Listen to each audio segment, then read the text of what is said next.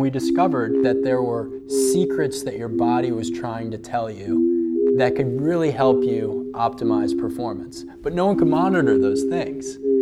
And that's when we set out to build the technology that we thought could really change the world. Welcome to the Whoop Podcast. I'm your host, Will Ahmed, founder and CEO of Whoop, where we are on a mission to unlock human performance. At Whoop, our clients range from the best professional athletes in the world to Navy SEALs to fitness enthusiasts to Fortune 500 CEOs and executives. The common thread among Whoop members is a passion to improve. What does it take to optimize performance for athletes, for humans, really anyone? And now that we've just launched the all new Whoop Strap 3.0 featuring Whoop Live, which takes real time training and recovery analysis to the next level, you're going to hear how many of these users are optimizing their body with Whoop and with other things in their life. On this podcast, we dig deeper, we interview experts, we interview industry leaders across sports, data, technology, physiology, athletic achievement, you name it. How can you use data to improve your body? What should you change about your life? My hope is that you'll leave these conversations with some new ideas and a greater passion for performance. With that in mind, I welcome you to the Whoop podcast. What I really appreciate most about my sport is what matters most is effort, not gender, not how tall you are or how strong you are. How much deliberate practice are you putting out there? And it really is interesting because that matters so much more than your innate talent. And that's why my sport is, in my opinion, one of the best. What's up, folks? My guest today is Ginny Thrasher, winner of the gold medal at the 2016 Rio Olympics for air rifle. And she was just 19 years old. She took up rifle shooting after hunting with her grandfather at age 14, and just five years later, she's an Olympic champion. Really an amazing woman, and it was a fascinating conversation. We talk about uh, the dedication and mindset necessary to go from beginner to world champion in just five years, what she did to stay focused while competing at the Olympic Games, how her research as a West Virginia University student led her to using Whoop, and how she's used it to steady her shooting by improving her HRV and lowering her resting heart rate. This was really fascinating, folks. This idea of trying to lower your resting heart rate while shooting a gun to improve accuracy. And lastly, what she's doing now in terms of training, diet, and sleep as she prepares for the 2020 Tokyo Games at the U.S. Olympic Training Center in Colorado Springs. For anyone looking to succeed at any new endeavor, uh, or simply just be better at what you do, I think you're going to find uh, a lot of the principles and mindset that Ginny applied to win her gold medal to be beneficial for you. So I hope you enjoy, and without further ado, here is Ginny. Ginny, thanks for coming on. Thanks for having me. So, you won a gold medal at age 19. You were a college sophomore and you win a gold medal in the women's air rifle. I mean, that's pretty amazing. It was one of those life changing moments, and I finished my freshman year of college. My sport of rifle shooting is an NCAA event. So, my team won NCAA championships, and I won the individual championships.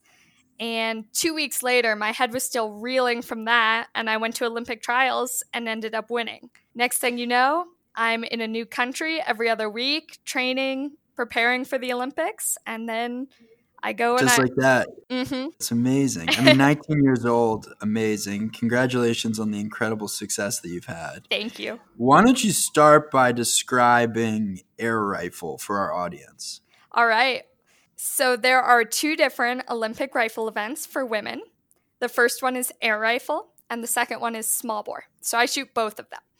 So air rifle, you shoot a .177 caliber pellet, and you shoot at a bullseye, right?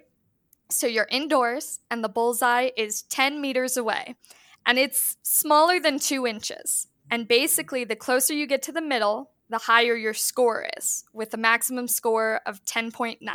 But to get a so, 10. So the bullseye is only half a millimeter. So to put it in perspective with you, what we're doing is we're shooting at a dot that is the size of a period at the end of a sentence in Times New Roman size 12 font.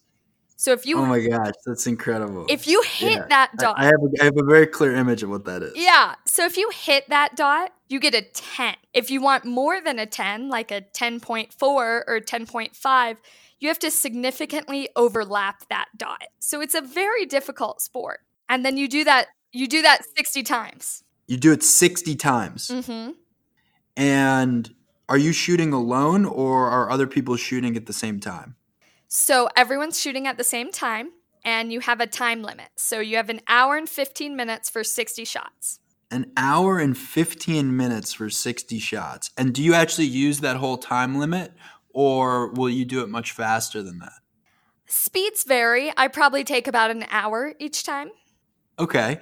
So on average, it's a minute a shot. Now, the cool part comes after you shoot those 60 shots. So, what they do is they take your 60 shots, they add them up, and then they take the top eight people in the competition. So, if you're in the Olympics, they take all the scores and they take the top eight people and they go to a final. So, when you start the final, you start back at zero and it's an elimination final. So, you shoot a certain number of shots and then you kick out eighth place and then you kick out seventh place. And then the last one standing has a gold medal. So what's interesting about the process you're describing is it seems like it rewards uh, consistency as much as accuracy. Like it's not just the person who can hit the period, so to speak, or the target, so to speak. Uh, you know, the most accurately once. It's someone who can be really, really close to it or hit it over a long, long, long process. Exactly. And it's consistency over time, but it's also being able to deal with the mental effects of it. It's pretty easy to hit a 10 once, but can you do that 10 times? If you've done that 55 times, can you finish out and have a 600?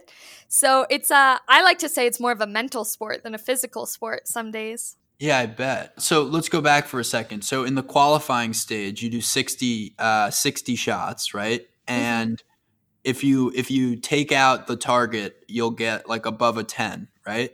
Yes. If you're if you're really close, you're going to get like an 8 or a 9. Um, at the Olympic level, you're probably going to be getting more like a 9.9 might be your lowest score all day. Oh wow. So a 9.9, how close is that to the period? That's very close, a hair away. So you're telling me you do 60 shots and the most you're going to miss uh, a Times New Roman 12 uh, period is a hair. That's the goal. That's unbelievable, isn't it? I mean, how did you know you were going to be into this? Like, was this something that you always you were always excited about? Was there a sport you watched growing up? Nope. So I tried a lot of different sports growing up, and I'll be honest, I'm not very coordinated. I'm probably the most unathletic find that hard to Olympic gold medalist. but um, I actually wanted to go to the Olympics in figure skating. And to be honest, I was never at that level in figure skating. And when I started high school, I had gone hunting with my grandfather. And then when I went to high school, they had a varsity air rifle team. So I went out the first day to just check it out.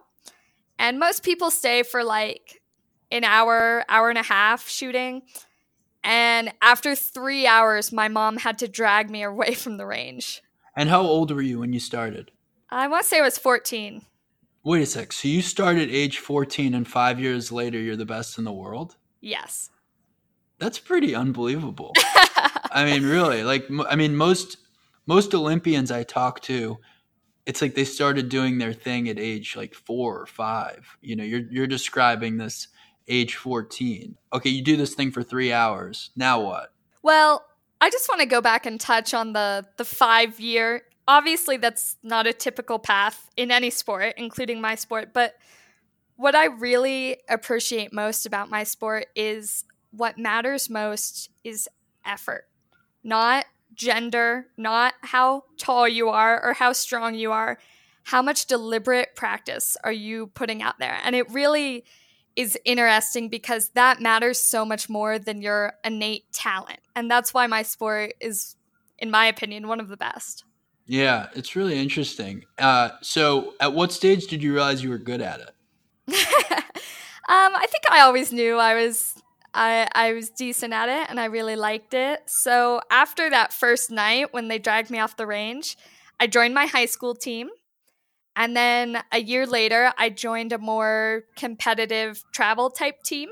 So after I joined the travel team, I got recruited to compete in college. And that's when I went to West Virginia University. So that's only a few years after you start, right? You probably get recruited Yes. at age 17, right? Yes. So within like two or three years of first trying this thing, you're you're now getting recruited to do it in college. It's pretty amazing, frankly. West Virginia has a great legacy on their rifle team and a great rifle program. And so it was really, for me, it was an honor to be able to go there. And my freshman year was just, you know, a, a very large slope of improvement. And it was really amazing to be in that culture. In the Olympic setting, so you talked about uh, you know, you go through this first stage where you do 60 shots. hmm I'm I'm like really interested in that strategy of uh, shooting every minute. You know, like for for someone who's very naive about this, I could picture you almost want to do it much faster than that because maybe you get like locked into the right position.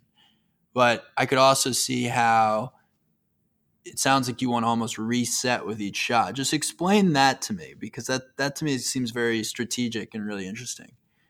I think it is strategic and interesting. And it's one of those things that you're right. If you get in a rhythm and it's going smoothly and you're kind of in a, a flow state per se, then you want to shoot. I don't want to say with speed, but you want to shoot at a good rhythmic pace and get as many shots down while you're still there. But there are other times when you're struggling and you want to come off and take a break and go talk to your coach for five or 10 minutes. Oh, And that's can- interesting. So you can actually stop and just Yes. you like do a full reset. Yes. So I there are some people they never take a break. They go, start, shoot all 60 shots. I am not one of those people. Oh, interesting. I'll come off the line and talk to my coach at least once a match, if not 3 4 times. Wow, that's really Mhm. fascinating. And what are you thinking about when you're shooting? Well, ideally you're thinking about the process of shooting and the goal is to really simplify it because it's a it's a long and complicated process between loading, having smooth movements, focusing on your breathing, how you approach the target, a smooth trigger pull and follow through after the target. So it's it's really a lot. So you want to simplify it to honestly what you're best at. And so when I'm in practice, I'm working on the things that need improvement. But when I'm trying to compete and perform, I'm focused on the one skill that I am best at that I know will give me the best performance possible. And what is that one skill? For me, it's follow through. So once I pull the trigger, it's having a a smooth follow through. Like when you swing a baseball bat and after you make contact, you don't just stop the bat, you complete the motion. Very similar in shooting. Like when you pull the trigger, the gun is making some kind of a recoil. Is that where you- you're talking about the follow through? Like you're making sure that you're following the the gun through that shot, or are you actually talking about the moment that you press? There's some kind of emotion that needs to happen.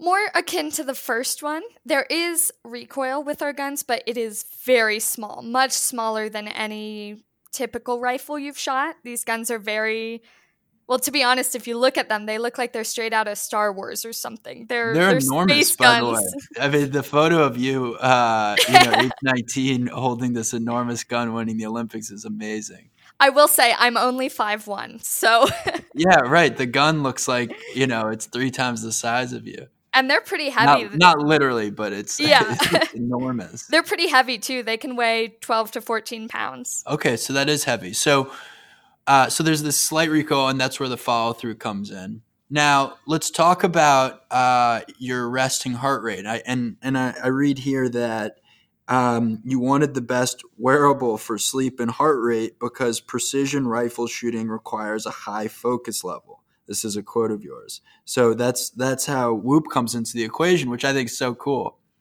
So, I'll actually tell you about how I got into Whoop and found it. In college, I majored in biomedical engineering. So, I wanted to start doing research. I started doing research with the Rockefeller Neuroscience Institute at West Virginia. And they introduced me to a lot of different wearables. And at first, I was just really interested in the science behind it because that's what I was learning about in class. And that was really, really fascinating to me. And so I ended up choosing Whoop to be my main wearable after testing several because I thought it was the most accurate. And that was really important to me. After that, it kind of became how can this improve my athletic performance? How can I use this to help me? And then as I kept doing research with it, it really became how can I help the sport of rifle shooting? You know, this is not a sport that's studied very often and it's a very mental sport, but there are some physical things that really make a difference. And I thought, what if I can isolate the variables that actually matter to rifle shooting? And that's where I am now. And explain to me how you'll try to lower your heart rate and how low it can get. So, resting heart rate is very important, obviously. And there's kind of two factors to it. So, one is genetic and one is your general fitness level. So, I have to really just shout out to my dad for some good genetics there. so, my resting heart rate, I would say on a normal day, is probably around 50, and I can get it into the high 40s if I'm exercising pretty frequently. And when you're doing Olympic, let's say you're in the Olympics shooting, right? How low will you get your heart rate? I don't know that one for a fact, but what I do know is the lower your base resting heart rate is when you get into that performance zone when you're not resting, you know, even though you want to shoot between heartbeats and therefore the lower your heart rate, the better. If you get in a pressure situation, sometimes that's just not feasible. But if your resting heart rate's naturally lower, then your upper limits of your heart rate are going to be different too. Have you measured your heart rate at all while you're shooting? Yes. And I it's definitely highest during a final situation. And that's where there's the most um, I would say the most energy in the room and the most adrenaline going on. So let's focus on that. So you're in the Olympics. You've got uh, it's you're one of six people, and it's a it's a knockout stage. Like, is your mindset I want to be perfect on every shot, every shot of the time, or are you almost like saving a little bit in the tank you definitely don't have to be perfect in a final, but you have to be able to shoot the best you can. And I'm a big proponent of you shoot the best you can and you see where the cards fall at the end of it. So finals are actually um, where I thrive, I think, because I really enjoy that kind of focused, competitive environment. So when you're in a final, you only have 50 seconds per shot. It plays to my advantage because you can't overthink it and I'm an overthinker. So when I'm in a match and I have the luxury of being able to come off the line and talk to my coach and do all that, it's hard to have that competitive, fierce mindset for all 60 shots, especially when it's over such a long period of time. So when it's 50 seconds, go, and you have to take one shot, there's no choice. There's no, well, maybe I should do this. No, you take a shot and it's a 10 and that's the fact so that's why i like finals a lot yeah that, that strikes me as a winning mindset you know it's it's different though from a sport like say uh, I, I think what you're doing is mentally quite exhausting but i'm thinking about a sport like say boxing right where w- which was sort of where that strategy was coming from this mm. concept is like if you're up in a fight you may actually try to conserve a little energy force your opponent to to make more you know, throw more punches to try to get that to make that person force themselves to get back into the fight. And it sounds like in you know air rifle, it's more of a every shot you're going to shoot the best possible shot you can. Definitely. And I think that can lead to total domination where you're in first from the very first time, or it can lead to, okay, I'm in eighth place, but I keep, you know, I keep an optimistic mindset and I keep shooting the best shot I can, and someone else makes a mistake, and all of a sudden I'm in fifth place, you know, and you just work your way up.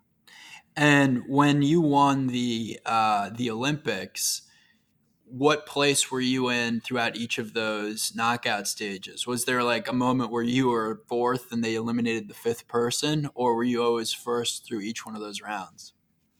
I think there was one round I was in second, and that was like one of the very first rounds. I think I maintained first through the most uh, the majority of the final and out of the 20 shots, 19 of my shots were 10s in the Olympics. That's amazing. That is really Yeah. Cool. and it was one of those yeah. um I have cue words. So what I say to myself during each shot, and for me, the cue words in a match are different than the cue words in the final. Because the more intense it is, the more adrenaline, the more you need to simplify, right? Interesting. So yeah, I like that. Throughout the final, you know, my heart's pounding. My hold was not what I wanted it to be, but I simplified my cue words to just see and react. So every shot, I'm saying see and react. And the goal is to just, when you're coming down onto that target, you just have really fast reaction times and you just use that to your advantage. And when I got to the very last shot, so there's only the first and second place standing at this point, I knew if I could just shoot a 10, I would win. If I shot anything less than a 10, I might give my opponent the opportunity, right? Depending what she shot. Yeah. So I knew I just had to shoot a 10. So I kept my cue words very simple that shot and I said, shoot a 10. Interesting. and yeah. if you if you watch the video, I shot a 10.4 on that shot and afterwards it's just it's just a sigh of relief to be honest. So there's a big mental aspect to this. You uh, you gave a very compelling TED talk that we'll uh, we'll put in the show notes, and uh, and I really enjoyed. But you talk about this idea of a growth mindset versus a fixed mindset. Mm-hmm. Describe a little bit about that. So they're pretty self explanatory in some ways. So, a growth mindset, in the most basic definition, means that I believe through effort, I can grow, I can improve. And you can apply this to anything. So if you've ever heard someone say, I'm just not a math person, I'm not good at math, well, that's a very fixed mindset. Whereas someone with a growth mindset could say something like, I'm not the level I want to be at math, but I bet if I do my homework every night, I'll get better. And positive affirmation sounds like a big a big component in your story, right? This this inner belief, this telling yourself, I'm going to shoot a 10. How have, how have you used affirmations in your life?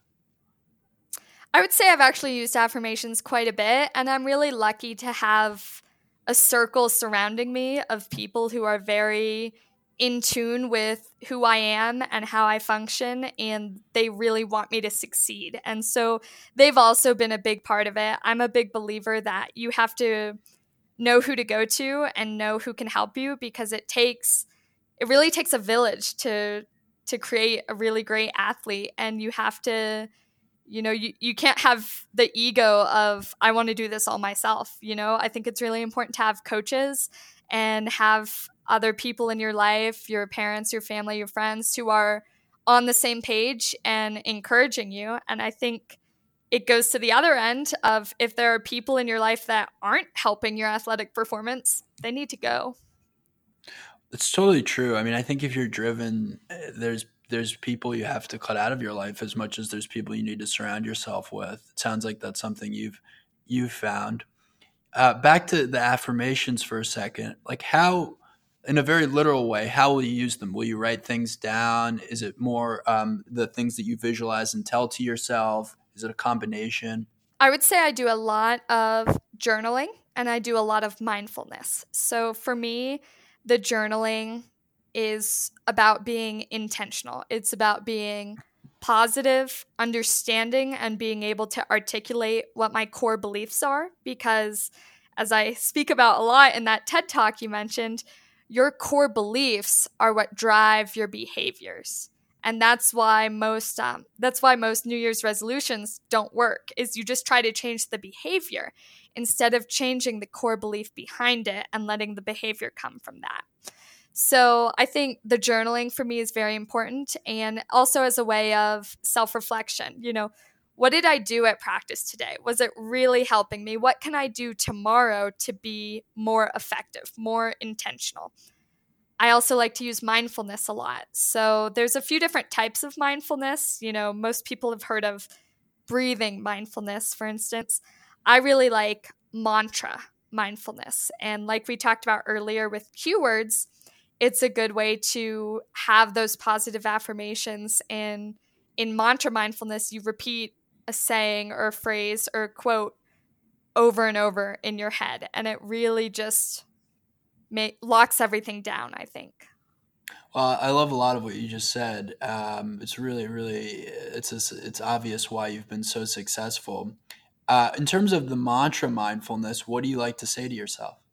So I have a mantra that I say to myself a lot while I'm shooting in the qualification, and I've tried to replace it or change it, and I just always go back to it. But my mantra is trust the process, commit to the 10. And there's two really important. I love that. That's, I feel like that, that extends well beyond air rifle. Yeah. So I think there's two important parts. So the first part, trust the process. You know, you have to believe in what you're doing in a in a big picture sense of your process of how you choose to have your life, what you choose to do, your actions, and even if even if the results you're getting at the moment aren't what you want, you have to trust in that process and continue. And when you're shooting, you know, there's there's a thinking mindset and a trusting mindset. So when you're in practice is a great time to have a thinking mindset and be able to make changes and intentionally improve. But when you're in a match, like I said earlier, you just want to execute. You just want to have that performance oriented and to do that, you really have to have the trust in your skills. It's not the time to make changes, it's the time to trust and therefore execute. So that's kind of the big picture and the small picture of that. I love it. Now, you say our core beliefs are the primary driving force behind our behaviors, right? You made this point yes. about how New Year's resolutions fail because you're just focused on the behaviors. I think that makes a lot of sense. Talk to me about your core beliefs. I think everyone has core beliefs that drive them, right? So, one of the examples I use in my TED Talk, which I really love, is I have a friend who eats really, really fast. Every time we go out to lunch, he eats so much faster than I do. So, just to experiment, I would try things to make him eat slower. So, I would have the courses brought out separately, or I would try to talk to him and get him to talk instead of eating. And it never changed how fast he ate because I was trying to change the behavior. So finally, I asked him, Why do you eat so fast? Well, it turns out when he was a kid in their family, if you didn't eat faster than other people, the other people would pick off your plate and eat your food. yeah, right. So the reason his action was of eating really fast was because of that core belief that was stemmed from childhood. And so your point there is okay, this person had had the wrong belief. If he can shift that belief, ultimately the behavior will follow. Yes. And the other interesting point is I can't change that belief for him. No matter how slow I want him to eat, he would have to himself take a, a new belief of, well, eating slower is more healthy for my digestion and you have to really believe in that and then practice it and then act in direct opposition of your belief that's already there to change that belief really fascinating let's let's talk for a minute about a day in the life of Ginny right? You seem like someone who's really dialed in. Uh, what do you do first thing in the morning? If I'm if I'm really on my game, I will journal first thing in the morning. But I have to be honest with you, I'm not a morning person, so journaling normally waits till later in the morning. okay, so you'll you'll wake up whenever you feel ready to wake up. It sounds like you're not someone who needs to be up at six a.m. No, I definitely don't need to be up at 6 a.m. But in college, I would say I lived on a, a very strict schedule. Um, just that's how it, you have to be if you're an NCAA athlete. So I would wake up and go to class from 8 to noon. Then I would eat lunch and then practice from 1 to 5 and then work out and then do my homework and go to bed. So that was most days for me. So, you know, it sounds like overall pretty pretty uh, simple, right? You, you're you're not adding a lot of different things in your life, right? It sounds like you're very focused on what you want to achieve. Yeah, and I think it is important to have balance, however. It is important to take days off and to be able to make it so when you come into the range, you're being as effective as possible. And if you're burnt out, then you can't do that. And that's one of the reasons I really like Whoop. Yeah, tell me how you've used Whoop. So, actually, in a few different ways. When I was in college, and now that I've graduated, my schedule is more heavy onto the shooting and less onto the studying, right. which is good too. um, so, when I was in college doing this research, what we did my senior year is we took every single variable that Whoop measures. So, resting heart rate, how long I slept, the quality of sleep, my strain, and we did correlation statistics between all those variables for the day of my match, the day before my match, and the two days before my match, wow. and com- and compared them to all of my NCAA scores from my senior year. Okay, and what did you find? I'm on the edge of my seat. it was actually really interesting. There was only one variable that had a correlation with how I shot. It was my HRV. Wow, yeah. And I, at first, I was pretty surprised by it. And then the more I thought about it, the more I realized, oh, this makes sense. So, what I found was that when my body was in the fight or flight mode, right, with your parasympathetic nervous system, so when I was in the fight or flight mode, was when I shot the best. Now, this didn't make sense to me at first because when your body's in that kind of survival mode, your heart starts racing faster, right? Which is something we don't like for shooting. And all the blood goes to your extremities. And you're getting ready to either, you know, start running or to pick up that spear and fight. And there are some consequences of this that aren't good for shooting, like the heart rate, like your peripheral vision really becomes greater, which is not something you need for shooting. And you're you're almost kind of nervous. You know, you have that adrenaline. That's not necessarily what you would think is the ideal for my sport. But the more I thought about it, the more I realized what else was going on. My reaction times were getting better. My vision in general was improving, which is very important for my sport. And it was my body's way of saying, hey, I'm ready to go. And when I could get into a match and realize, okay, I'm a little nervous. Okay, my heart's racing more than I want it to be. But I can use the positive aspects of being in this fight or flight state and I can really perform today. That's when I would do the best. So, on days you had higher heart rate variability, you did better. Yes. You know, that makes sense to me. I mean, we, we see this across a ton of different sports. Obviously, we're, we have we've, we've worked with probably 15 different disciplines where we've measured the relationship between things like heart rate variability and uh, and our analysis of recovery with um, with performance. And it, across the board, higher heart rate variability is better. So that that does make a lot of sense to me. I think it's interesting that uh, some of the other factors like say resting heart rate or um, sleep independently were less important like we see for example sleep as an independent variable correlates very well with performance in other sports. It's interesting that it was probably it seems like it was a little less important in the case of uh, of air rifle but you could argue that the better your sleep in some cases that'll correlate with with higher heart rate variability so you can't rule it out. Well, one of the, you know, just to preface this, I don't have enough matches over the course of my senior year of college that I can really have something that's too statistically relevant. And the other thing is, I've, you know, I'm a big proponent of good sleep, and sleep is something I've cared about long before I started using Whoop. So I would say my sleep is fairly consistent. And also, hopefully my scores are fairly consistent too. So I think it is hard to to find that correlation when the range just isn't there.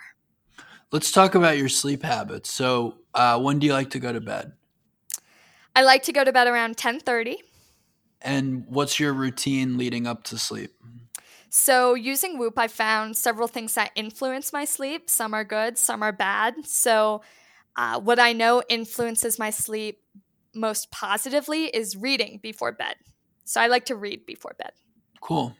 Yep. What kind and of stuff do you read? Oh, I like to read a little bit of everything, you know, definitely in the fiction, fantasy, sci fi, but I'll also read a lot of nonfiction, you know, sports psych type books. I just read a really good book on negotiating. So I like to just, I love to read, to be honest. So. Okay, so you like to read, you see positive benefits with that. What else? So I know that for me, if I do not set an alarm, I just let myself sleep and go to bed at the same time every night, I will sleep for approximately eight hours and 24 minutes. Wow, that's nice. That sounds really nice. Yep. So to me, that correlates to nine hours in bed. So I know that I like to give myself a window of nine hours from the time I put my book down to the time my alarm goes off. Now, I don't always get that, but that's my ideal. Now, you're saying, though, you don't necessarily, uh, you won't necessarily set an alarm. No, I'll set an alarm. oh, okay, okay. But if I don't, that's what happens. Okay, got it. So, so that that's your routine. And uh, are you doing anything around the temperature of your room, or how dark it is, or do you like to take any supplements like melatonin, magnesium, anything like that? I uh, use a weighted blanket, and I oh, think oh, cool. that's yeah, I think that's really helpful. And I feel like when I use a weighted blanket, it helps me stay asleep better. So once I fall asleep, I feel like I stay into a deeper sleep better when I have the weighted blanket. I have experimented with uh, blackout curtains before, but I find that it's just much harder to wake up in the morning. So I like to have a little bit of sunlight to just help me naturally wake up. I also use one of those smart alarms that you give it like a 30 minute window and it wakes you up supposedly whenever you're in the the best the upward part of your sleep cycle your REM cycle. You know you made a good point about the uh the blackout shades. Like I I talk to athletes all the time about what's right for them and if they have trouble falling asleep or staying asleep I find that the darker the room the better Mm-hmm. However, it sounds like in your case, you don't have an issue with that. So it's more about waking up. And that's where the natural light can be quite helpful. Yeah, I definitely have no problem falling asleep. And that's one of those things that's pretty genetic. So my mom can sleep anywhere at any time. And I am the exact same way, which is really helpful on planes. You know, I travel a lot to compete all over the world. And that's one of the my focuses for this year is how to get better with jet lag and how to make your travel days the most recovery they can be. Because sometimes you're just in a situation where you're leaving for the airport at four in the morning and then you're in a middle seat for a 10 hour plane ride. And how can you make the most of that? So, so you're making this easy. How do you, how do you make the most of that? well, I think for me, being able to sleep anywhere I can, if you do see me on a plane, it's pretty amusing because I have the biggest neck pillow that is in existence and I have an eye cover and then I have headphones on. So and then I'll just I'll just rack out. so you've got headphones, you've got this big uh this big pillow. What are you thinking from a from a nutrition standpoint? Do you change your diet at all when you travel? I think hydration's really important when you travel, and that's one thing I, I try to do, especially if you're getting on an airplane. I also think it's really easy in an airplane, uh, you know, at an airport to eat unhealthy foods. So I try to pack snacks. So I'm eating less of fast food or the food they serve on the plane and more of healthy snacks I already have pre portioned. You know, one breakthrough for me has been not eating on planes. I've found that I feel so much better when I travel. I adjust so much better to time zones. I mean, I travel a lot myself, and uh, I just got this tip that eating on planes is is really bad for you because your or it's it's pretty bad for you because your body is effectively limiting all its you know bodily functions when you're at altitude and so digestion becomes one of those things that it's limiting and therefore you get really lethargic when you eat on planes and it can affect you for hours later So I've actually heard that too. And what I find is if I eat on a plane, oftentimes my stomach will hurt. But Yeah. I find that if I bring my own food, my stomach doesn't hurt nearly as much. And you're usually eating less because you can't pack as much. But it's it's a balance for me because I get very hangry if I don't eat.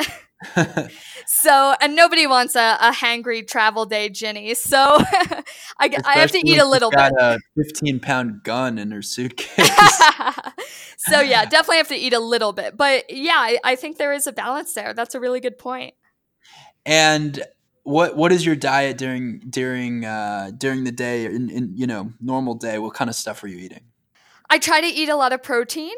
I think, well, shooting's a very interesting sport because diet doesn't matter as much as like wrestling or gymnastics, something like that. So, the most important thing for us is to stay consistent with our weight. So, if we're consistent with our weight within a pound or two, then our suit is going to fit optimally. So, I try to stay very consistent and the other interesting thing is caffeine. So I do not do any caffeine, no coffee, no tea, none of that, because I find that that makes you very jittery when you're shooting. You know that makes a lot of sense. Frankly, I remember uh, when I quit uh, drinking coffee for a couple years, I got better at putting in, in golf, right? And I don't know, putting's the closest analogy Mhm. I have to what you do, although I know it's totally different. But you, it's all about just having a really steady hand, right? Mhm. So uh, that that makes a lot of sense. Would you say most of your competitors don't uh, consume caffeine either? Uh, no, I would not go that far to say that. I think, especially a lot of of my European competitors do drink caffeine because just culturally, it's so you know having a a cappuccino or whatever is, is very common there. But I would say most of them are pretty good about they do it at the same time every day, having the same amount, and I think that's definitely the way to to minimize the effect if your body's really used to it. Do you ever drink alcohol? very very occasionally i do find that alcohol affects my sleep a lot and i'm also uh, pretty petite so the threshold for how much alcohol that affects me is pretty low. So for instance when i wake up whoop asks me if i had two or more drinks within two hours before bedtime. So for me i check that box if i have had one or more drinks within three hours before bedtime because I know that affects me. And and it sounds like that's not something you're doing particularly often. no, I'll never have, I won't even have a glass of wine the night before I have practice. So the only time I would really drink is, you know, socially if I'm on a break or something. And uh, do you ever take naps? Oh, yes, big napper. How long will you nap for? Either 20 or 90 minutes is what I, I try to do. I find if I do anything in between that, you know, I'm pretty pretty groggy when I wake up. So little 20 25 minute cat nap or if I really have time or if I'm trying to adjust to a time change, I'll do a 90 minute nap. And that that of course affects what we were talking about earlier with my 8 hours and 24 minutes. That is if I don't take a nap. On the day of the Olympics, would you ever take a nap? Well, I competed at 8 a.m., so no. Normally we compete in the morning. The Olympics was actually a pretty interesting day because it was over an hour from the village to the venue. So I was getting up at like 5 a.m. to compete. It's also kind of stressful because you have to figure out how to get there, and Yeah, I mean, that's wouldn't you want to wake up like right next to where you're competing almost? I think as long as you're used to it. And that's why, you know, you go to most competitions, especially if they're international competitions, several days early for the Olympics. You're going over a week early to get used to it, you know? Yeah, I mean that's that's kind of your growth mindset at work is like you're you're trying to f- say to yourself, I'm going to learn how to optimize around these harder conditions, and I'm going to learn better than my competitors, right? 100%. I believe that the only thing that really affects your performance is how much deliberate practice you put in and what your mindset is the day you're competing, you know, and have you done the mindset work. So if you have that core belief, which is one of the core beliefs I have, it makes it really easy to say, Well, this is what I like to eat for breakfast, but they don't offer that in the Olympic Village. And you know what? I'll be okay. That doesn't affect my performance. What's the next best option? Instead of right. spiraling when something little doesn't go your way. Right. I love that. I, now, do you feel like you always had this growth mindset or was there was there a shift that occurred? You know, was there a specific event that made you reevaluate things? Did this come from your parents? Did you read a lot about it? Like you strike me as having a remarkably positive attitude, which is something I always respect in people. I, I think there is a misconception of people with growth mindset or with, you know, who are very optimistic that it just happens naturally. And yeah, that is yeah. not true. I think there are definitely things in your life that prime you to be that way, like your parents and everything. And I definitely think I was primed to have a growth mindset in some areas of my life, not in all. But in the end, it's a choice and it's a daily choice. And it's also a spectrum. It's not either I have a growth mindset or I have a fixed mindset. It is in this one area of my life, where am I on the spectrum and how can I get better? So I think it is a choice and and it's not an easy choice and it's one of those choices where there have been times in my past when my growth mindset isn't as strong and that's something I have to work on more and more or there's times, you know, I'm still working on it every day, but I feel like I'm in a better place with it. But I really think for me, the turning point was coming to college. West Virginia has a sports performance consultant we work with. His name is Dr. Raymond Pryor. And he really opened my mind to all of this growth mindset and how to how to truly perform up to your potential. And I, I work with him a lot and I really appreciate him. He's in my circle. So describe what a session like with him might might be like yeah, I think a lot of times we're working on core beliefs and how how to change your core beliefs because if you want if you can identify a specific behavior you want to change, then you can look at why am I behaving that way? Where did that belief come from? What belief would give me the behavior I want and how do I change to that belief? So definitely and sometimes that's a that's a tough process and sometimes it can get very very vulnerable, very deep to be honest. We also do a lot of um, team building and different exercises with him as a team as well as individually and now he actually works with USA Shooting, so my natural my national governing body. So you know, I think a lot of what you said about the growth mindset and uh, optimism is is spot on. I have a pretty, I think, positive attitude, or at least I try to. And I think what people underestimate when they see other people with positive attitudes is they think that all of it's coming naturally or all of it's coming easily, right? Because we, we normally have positive attitudes, we always have positive attitudes. And in fact, I think that there's a lot of times, and this is more for me personally, where I'm like trying to remind myself, you know, stay positive, like go back to those core beliefs, think about the process, find ways to to turn this around because you know inevitably whenever you're trying to achieve something you face challenges you face setbacks and doubt creeps in right you know doubt creeps in and so i, I do think that it, it takes work uh, and, and a lot of what you are describing here is work. Like it takes work to have a growth mindset. It takes work to stay optimistic. W- would you agree with that?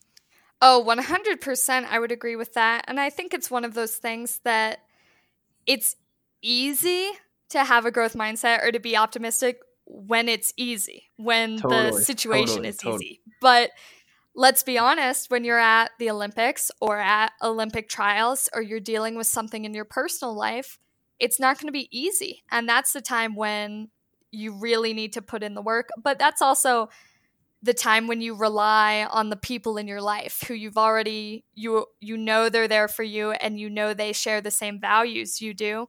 And that's when they can honestly say to you, "Ginny, look, you need to get it together. You're not being in a growth mindset right now. And then you have to listen and choose to do that, you know? Or the flip though, which I think is is the misconception that people make where people will say, "Oh, of course that worked out for Ginny. She just has, you know, a good attitude about these things. Of course it's going to work out for her."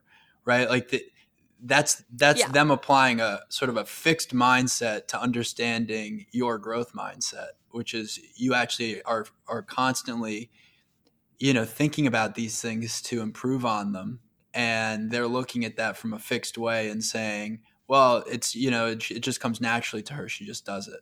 Exactly. And that's one of the reasons I chose to do the topic I chose for my TED Talk was I felt a lot of people were thinking, you know, oh, she just she became an Olympic champion in 5 years. She must have so much talent.